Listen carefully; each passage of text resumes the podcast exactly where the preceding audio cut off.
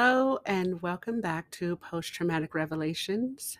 I am your host, Ofra Caraballo, and in today's episode, we are looking at joy allergies or happiness allergies. I've kind of vacillated between the two joy, happiness, happiness, joy.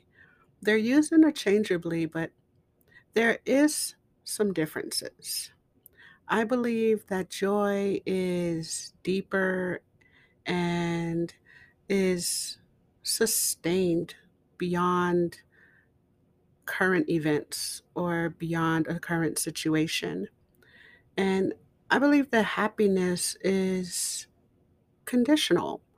It's in response to a specific thing, uh, more fleeting. But what joy and happiness have in common is feelings of pleasure. So they are both associated with feeling good. If you look up the word happiness, you'll find words like pleasure and contentment. And if you look up the word joy, you'll find the words great pleasure, ease, appreciation, delight, and happiness. So if happiness is pleasure and contentment, and joy is great pleasure and delight, we're probably just splitting hairs at this point, right? So, the point of this episode, though, is to look at what keeps us from being happy. What's in the way of our joy? Because nowhere on the list of behaviors for a PTSD diagnosis or an anxiety diagnosis or depression diagnosis, nowhere on those lists of characteristics is there anything about pleasure, delight, contentment, ease, appreciation, joy, or happiness. Quite the contrary, right? On those lists, we have characteristics like irritability, sleeplessness, difficulty concentrating, difficulty remembering, hopelessness, sadness, hypervigilance, agitation, isolation, withdrawn, avoidance, intrusive images of the traumatic event, suicide, suicidal ideations, homicide, homicidal ideations. So, good or bad, negative or positive, regardless of our mental and emotional state, we never outgrow the need for belonging, right? That no matter what you're going through in life, you need somebody, whether that's a teacher, a doctor, a friend. We even do better if there's an enemy to associate with, right? That the human animal needs connection and association. And so, no matter what's happening in our lives, we never outgrow the need for belonging. And maybe that's why we hear that misery loves company. Well, I like to say that joy loves a party. So, again, what keeps us from our joy? What keeps us from happiness? Allergies? Do we have happiness allergies? What do you think?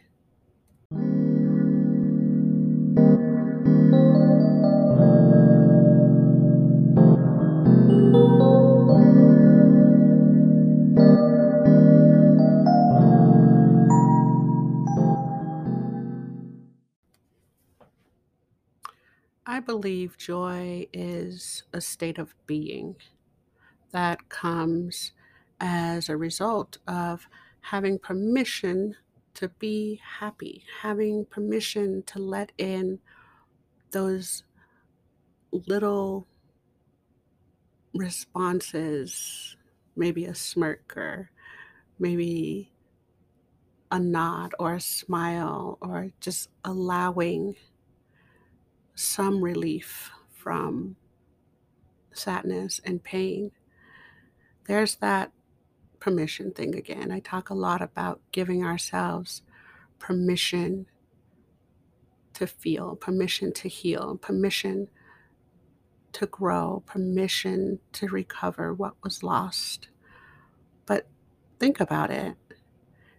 If you have depression, anxiety, or post traumatic stress disorders, you're living in a way that is designed to keep you safe, to keep you from pain, from betrayal, from surprise, from disappointment, from loss, really. So, guarded behind the post traumatic walls of judgment, guilt, and shame. And so, you will need special permission to allow happiness, to allow pleasure, to allow contentment.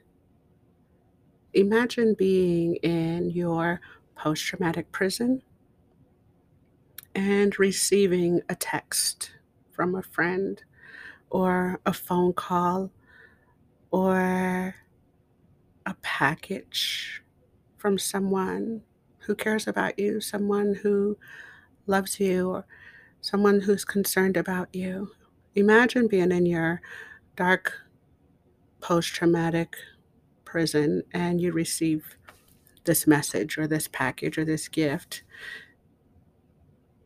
It can feel annoying, irritating, sometimes even infuriating.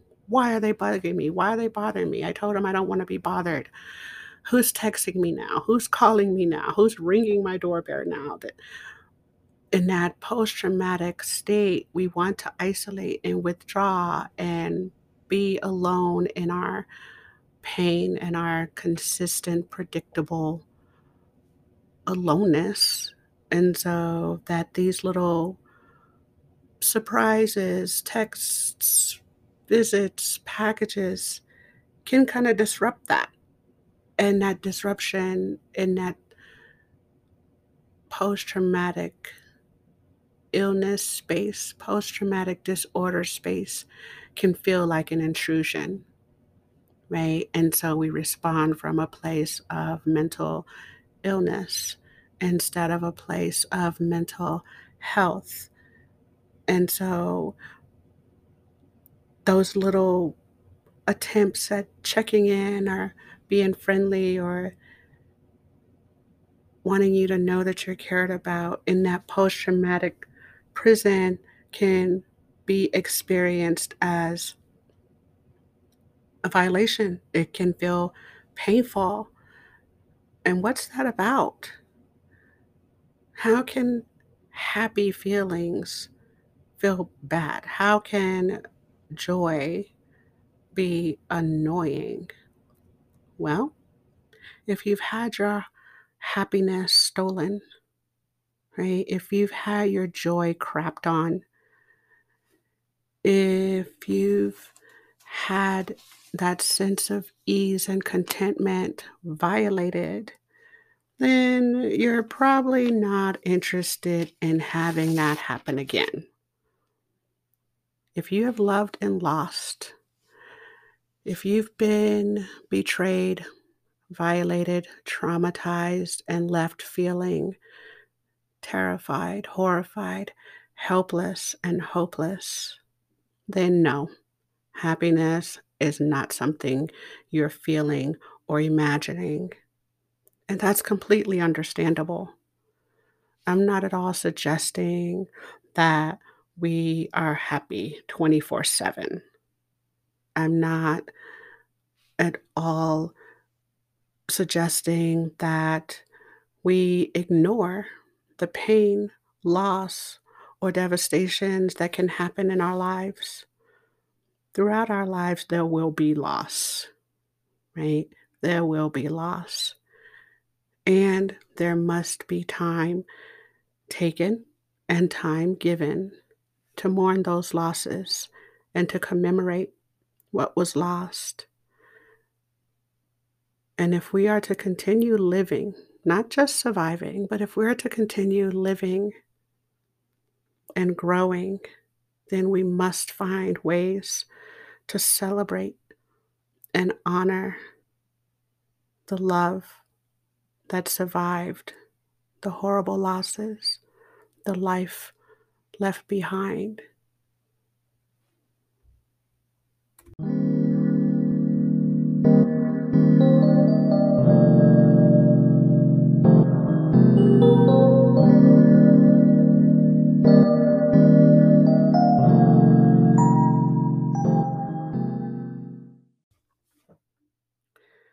Sadness, worry, and anger can be so seductive after we've been traumatized, after we've had significant losses. So often we are seduced by the sadness to just ball up under a blanket, curl up in the darkness, and just be alone with the pain, the sadness after a loss. And so intoxicating can worry be. We get obsessed with how did this thing happen? How could we have prevented this thing? And we're just intoxicated by the worry around controlling every element of our life. If I just do this or if I just do that, and then this won't happen again. And so very, very seductive is anger. Right? Anger is so inviting we get to suit up, put on our guards, and just arm ourselves in this righteous anger at those perceived injustices. And there is this sense of safety in the depression, in the anxiety, in the post traumatic stress, this sense of safety that we've developed these habits, these behaviors in an attempt to not get caught off guard again, right? That we barely sleep, we sleep with one eye open. We're just trying to stay ahead of any kind of surprise, or we just kind of numb out and don't try. And that way we can't fail, we can't be disappointed. And so, all of these behaviors, these characteristics, are attempts to feel safe, to have that sense of safety that was stolen, that was taken away. When this distorted sense of safety, it comes at a cost. It comes at the cost of our freedom, at the cost of our joy, at the cost of happiness. Whenever I'm working with clients around issues of grief and loss, I always ask them to tell me what is it that you miss about the person? What is it that you miss about the thing that you've lost? And without fail, I hear this list of positive attributes, right? I hear them say, I miss the smile. I miss the laughter. I miss the friendship. I miss the companionship. I miss feeling safe and content. The very things that we're denying ourselves are the things we miss the most.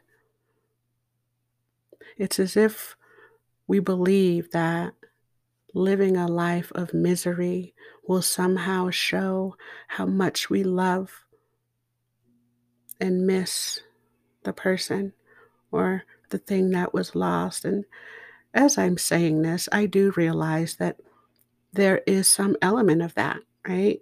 That there is some truth to that, that the sadness comes from that place of love, and the worry and the concern and the anger comes from having truly loved and truly cared about the thing that was taken, that was lost.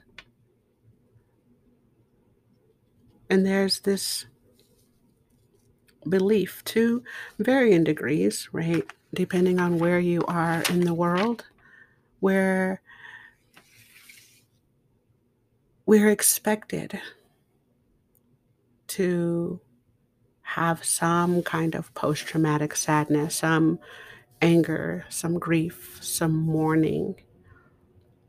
It's even built into the di- diagnostic manual, right? There's considerations around, you know, certain labels that within a certain range of time, expectation of time, you'll have a diagnosis of acute depression, acute anxiety, acute traumatic disorder. And what that's about is the immediate, right, response following. But this acute stage only lasts for 90 days, right? There's the adjustment disorders that gives you about six months.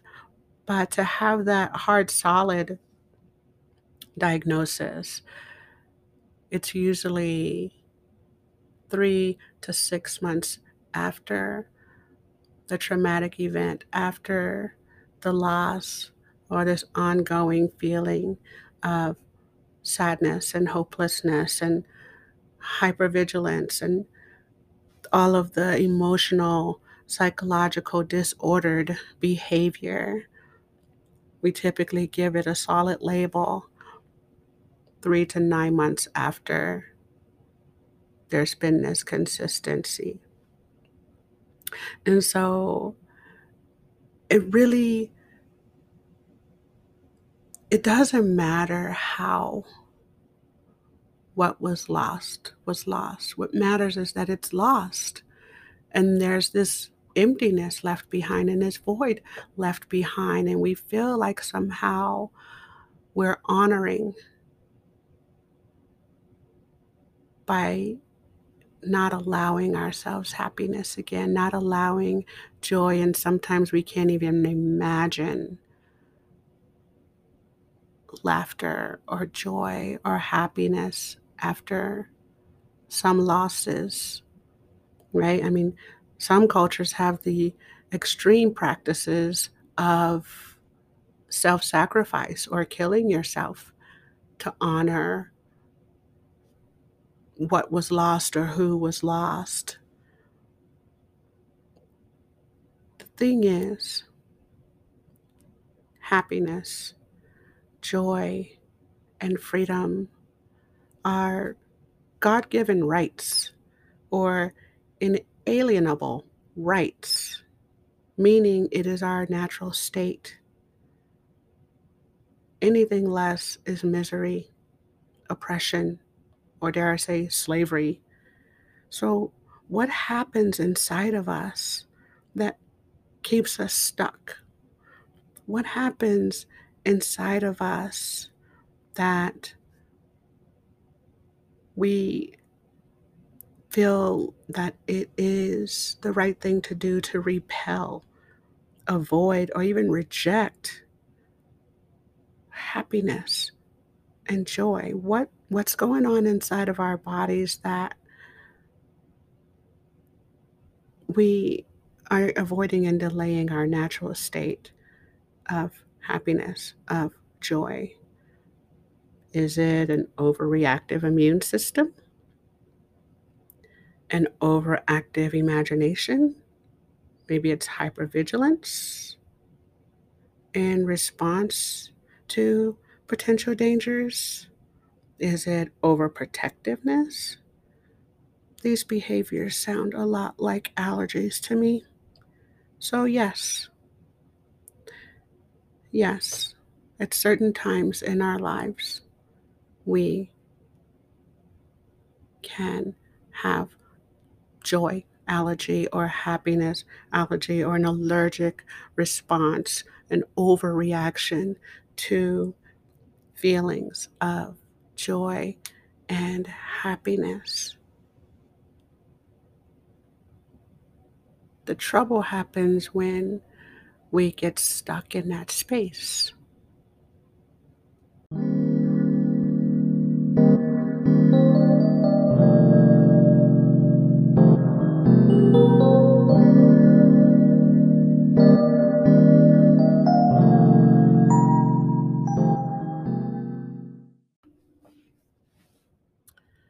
Personally, I know a few people who get very angry at the sound of laughter.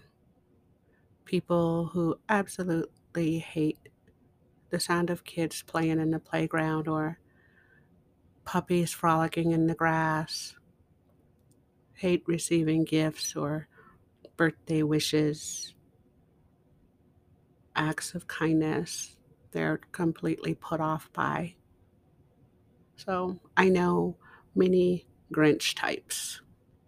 And it's easy to judge, right? It's easy to judge and condemn the Grinch type of people, but true joy condemns no one. While happiness may be fleeting and conditional, true joy is a sustained state of ease, of knowing. Joy is hope. Joy believes beyond circumstances. Joy finds meaning in the spaces between happy events, the space between the happy explosions, the state between birthdays. Joy sustains us between desired outcomes. Right? Joy knows that the Grinch is capable of happiness, of kindness, of freedom. Joy knows that something must have happened to the Grinch to cause his joy allergies. Something must have happened, and joy trusts that no matter what is happening currently,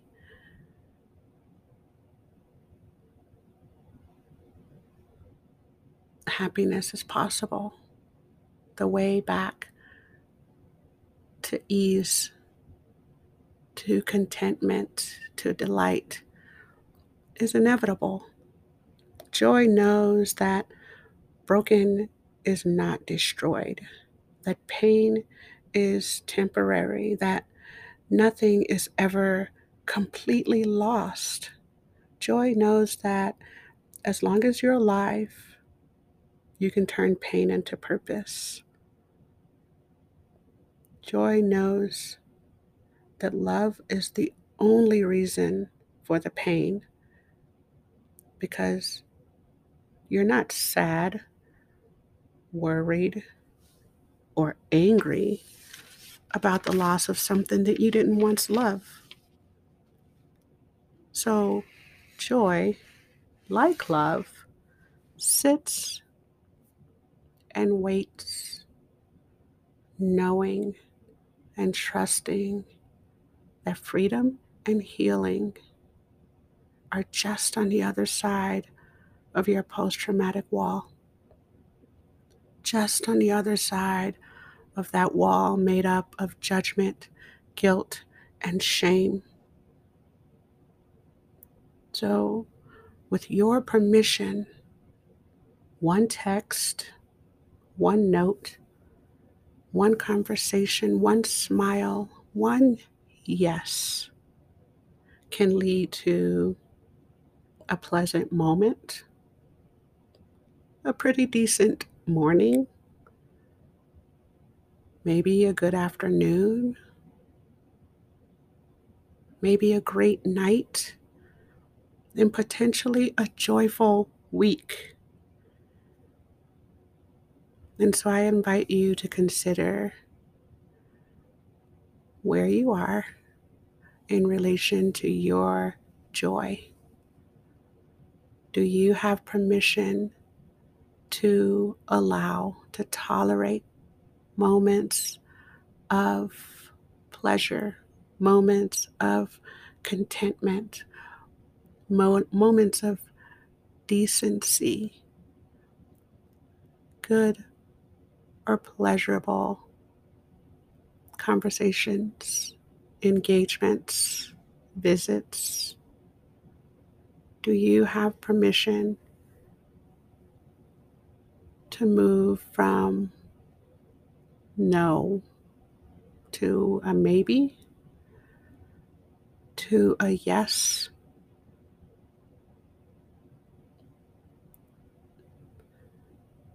I want to thank you again for your time, your attention, and your permission. And I wish you love, hope, and healing. And until next time, be well.